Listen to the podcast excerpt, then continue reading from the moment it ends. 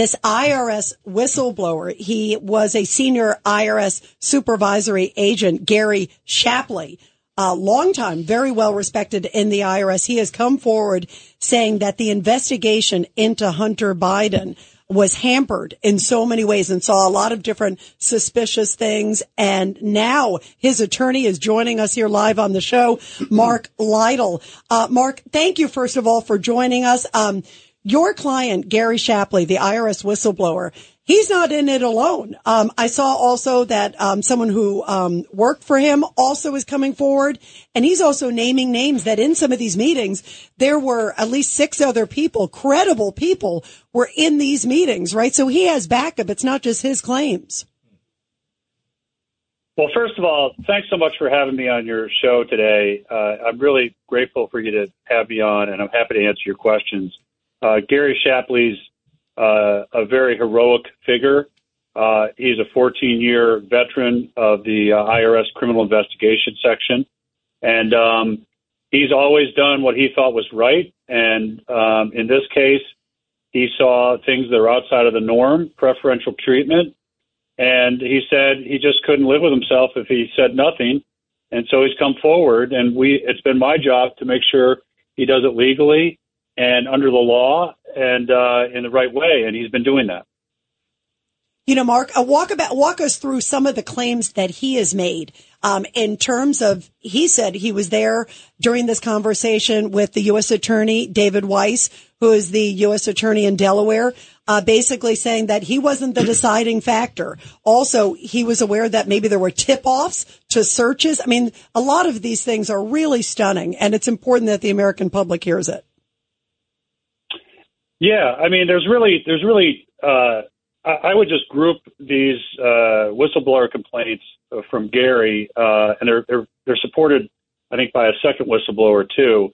But the the biggest one, I think, was what uh, Agent Shapley has described as his, his red line meeting, and that was a meeting that he described took place at the U.S. Attorney's Office in Delaware on October 7th, 2022, and it was the sort of the culmination of about a year's worth of work all of a sudden coming to a head at this big meeting uh, that involved uh, executives from the FBI, executives from the IRS, including Agent Shapley, and um, and and of course U.S. Attorney David Weiss.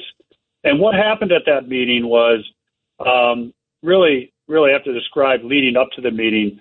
About six months earlier, in March of 2022, uh, U.S. Attorney Weiss had had uh, advised the agents and other prosecutors working on the case that they were going to try to pursue charges against Hunter Biden in the District of Columbia because, as Agent Shapley has testified, there's no venue uh, in Delaware for these crimes because Hunter Biden was living in D.C. part of the time and in California the other part of the time.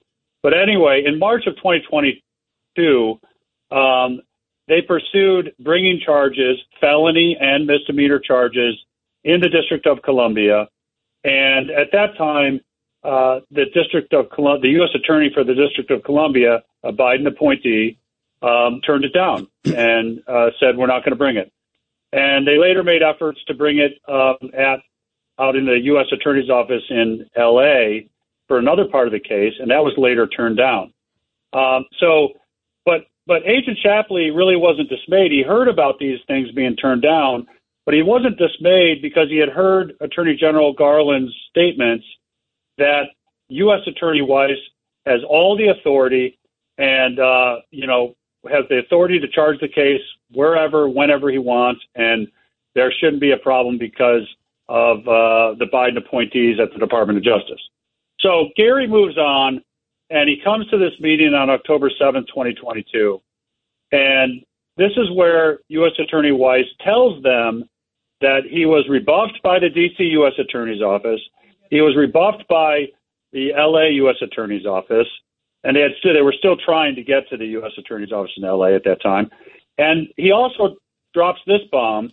He says that he tells the agents, the executive staff there, that he sought special counsel status and he was denied special counsel status by the Department of Justice.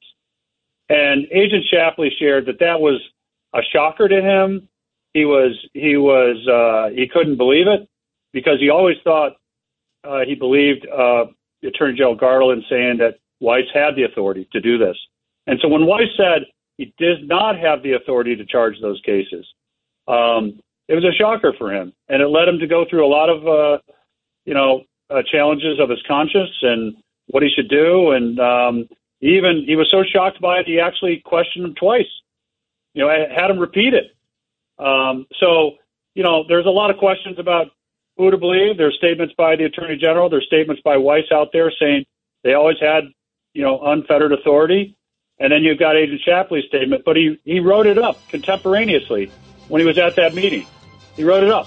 Well, He thank put it you. in an email. Thank you so much for letting us know what's going on. Yeah, you gotta the come back American on. people, the American people want the truth, and they want to know what the heck is going on.